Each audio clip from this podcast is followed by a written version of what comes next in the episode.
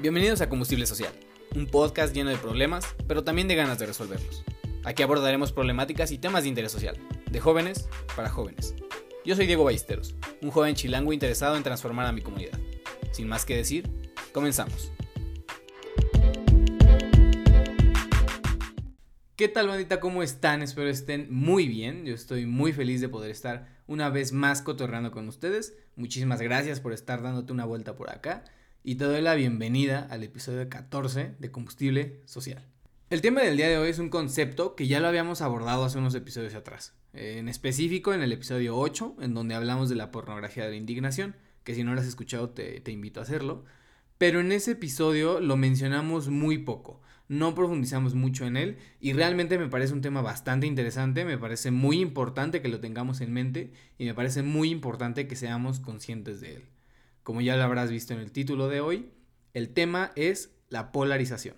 La manera en la que vamos a abordar el tema del día de hoy es con base en tres preguntas que con suerte nos ayudarán a entender mejor este fenómeno. ¿Qué es la polarización? ¿Por qué sucede? ¿Y por qué, en mi opinión, es peligrosa? Vamos a empezar por entender lo que es la polarización. Su definición es bastante sencilla de entender. La polarización es el proceso por el cual la opinión pública se divide en dos extremos opuestos. Bastante sencillo de comprender y es realmente fácil verlo en todos lados, en la política, en la religión, entre países, entre equipos deportivos, prácticamente a donde voltees a ver va a existir la polarización. Es casi natural que como seres humanos nos dividamos en bandos opuestos, en buenos y malos, en los que tienen la razón y los que están equivocados, en superiores e inferiores, pero siento que pasa algo bien interesante no creo que algún bando se autoidentifique como los malos, como los que están equivocados. A las personas no nos gusta estar equivocadas, no nos gusta que nos hagan ver que estamos mal. Somos muy resistentes a este tipo de aproximaciones contra nuestras posturas. Y esto se debe a que nuestra visión del mundo y de las cosas es distinta a la de las demás personas. Y creemos que nuestra visión es la correcta y la que se debe de seguir. Pero se nos olvida algo. Estamos viendo el mismo mundo estamos viendo exactamente las mismas situaciones y aún así nosotros le damos una interpretación distinta que creemos correcta. Un ejemplo súper sencillo es la política. Independientemente del país y del presidente en el que pienses, su aceptación está completamente polarizada. Quiero que te enfoques en cómo la población puede polarizarse tan fácil por cuestiones políticas. Y no solo eso, cada bando cree estar en lo correcto, aun cuando están viendo al mismo país, al mismo presidente y a las mismas leyes y mismas políticas.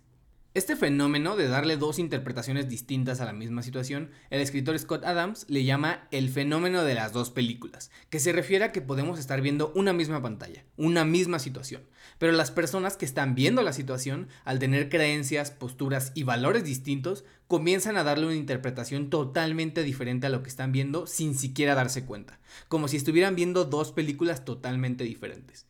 Creemos que todos están viendo lo mismo que nosotros, pero cada persona le está creando una realidad distinta a la misma situación.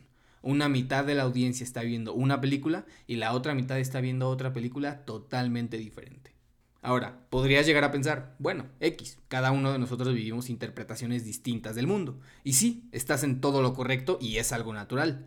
Pero el problema es que cuando compartimos nuestras creencias e interpretaciones del mundo con personas que están viendo una película distinta a la de nosotros, inmediatamente creemos que algo debe de estar mal con su manera de ver la película, con su manera de ver el mundo. Y si no aceptamos estas diferencias, aquí empiezan los problemas y aquí comienzan los verdaderos problemas de la polarización. Antes de entrar con los problemas y los peligros de la polarización, quiero que tratemos de entender qué otros factores causan la polarización. Ahorita acabamos de ver uno de ellos, que es el fenómeno de las dos películas, pero la polarización va más allá. Lo que la polarización plantea, y viene como tal en su definición, es que existen dos extremos opuestos ante alguna situación u opinión. Llevándolo a un plano más social, plantea que existen dos bandos de personas con creencias, posturas y valores distintos que existen comunidades con valores incompatibles entre sí. Si por ejemplo yo perteneciera a una comunidad que tiene una postura nacionalista muy fuerte, en teoría yo debería de poner mi postura nacionalista y los valores que esto conlleva por encima de todo e ir en contra de la globalización y el globalismo, porque plantean posturas y valores distintos a los míos. Si seguimos con esta idea, la polarización plantea que si aceptamos pertenecer a un bando, debemos de irnos en contra del otro bando buscando acabar con sus posturas y valores, por el simple hecho de que tienen valores opuestos a los míos. Pero déjame decirte algo, esto está equivocado.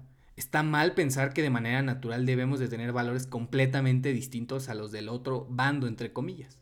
¿Por qué? Porque sí es posible tener al mismo tiempo valores que a primera vista parezcan incompatibles entre sí. A mí me puede importar mi bienestar personal, pero también me interesa el bienestar de los demás. A mí me puede interesar consumir productos en negocios locales para activar la economía local, pero también me interesa que empresas extranjeras entren y hagan una inversión en el país. Yo me puedo identificar con algunos valores nacionalistas, pero también me puedo identificar con algunos valores globalistas. Ojo, no hay que confundir esto con ser neutral. Este fenómeno de identificarse con más de un valor se le llama pluralismo de valores que consiste en la idea de que ciertos valores pueden ser igualmente correctos y fundamentales, o pueden ser importantes para nosotros, aun estando en conflicto unos con otros. Esto plantea que nosotros como personas podemos ser inspirados y podemos actuar con base en más de un valor. Claro que podemos tener valores más fuertes que otros. Puede que nos importen más algunos valores que otros. Pero pensar que solo podemos tener un único valor que rija todas nuestras acciones está equivocado. Somos personas que tienen la capacidad de tener más de un valor. Muy bien, ya comprendimos que somos personas capaces de tener varios valores.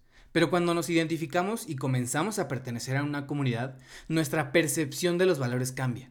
Seguimos siendo conscientes de que tenemos varios valores, pero el pertenecer a una comunidad hace que la percepción de algunos valores se eleve. Comenzamos a creer que algunos valores son muchísimo más importantes que otros por el simple hecho de que nuestra comunidad así lo cree.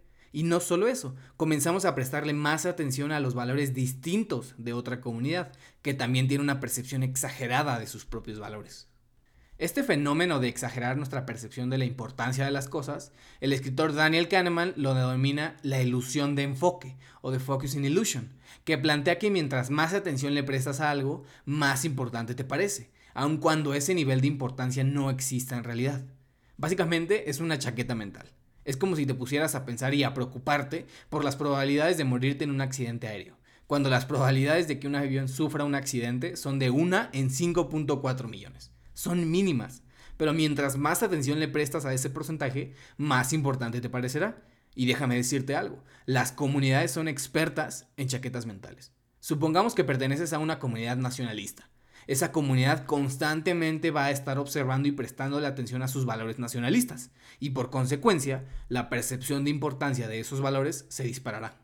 Ahora, no quiero decir que los valores a los que una comunidad le presta atención no sean importantes. Lo que quiero decir es que quizás esos valores no sean tan importantes como su percepción les dice.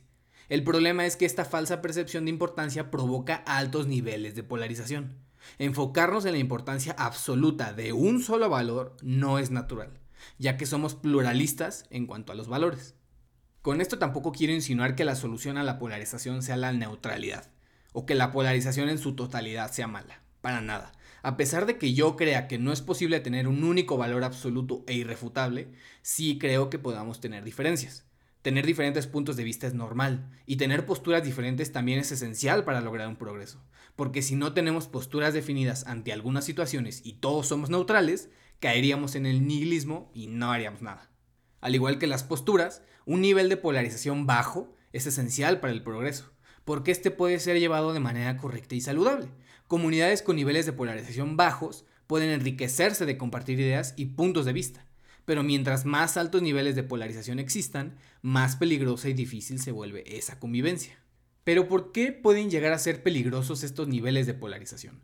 ¿Por qué estar rodeados de comunidades altamente polarizadas es una amenaza? Porque en lugar de enfocarnos en atacar los verdaderos problemas que aquejan a nuestras comunidades, nos enfocamos en atacar a otras comunidades. Precisamente enfocarnos en lo que creemos que está mal de otros provoca una ilusión de enfoque y creemos que es más importante intentar demostrar que la otra persona está completamente mal que intentar lograr un progreso en conjunto. Estos altos niveles de polarización nos impiden prestarle atención a lo verdaderamente importante. Y algo que yo creo es que si no estamos preparados para compartir valores e intercambiar ideas, no estamos preparados para el cambio. Bandita chula, hasta aquí vamos a dejar el episodio de hoy. Espero te haya gustado y te haya hecho cuestionar algunas cosas que tenemos a nuestro alrededor. Si es así, me ayudaría muchísimo que lo compartieras en tus stories de Instagram o, también si quieres platicar de este y más temas, me puedes seguir. Estoy como Diego F. Valles. Eh, ahí subo más contenido al respecto. Y bueno, sin más que decir, muchísimas gracias por llegar hasta aquí. Cuídate mucho, nos vemos en el siguiente episodio y recuerda que para avanzar siempre necesitamos un poquito de combustible. Adiós.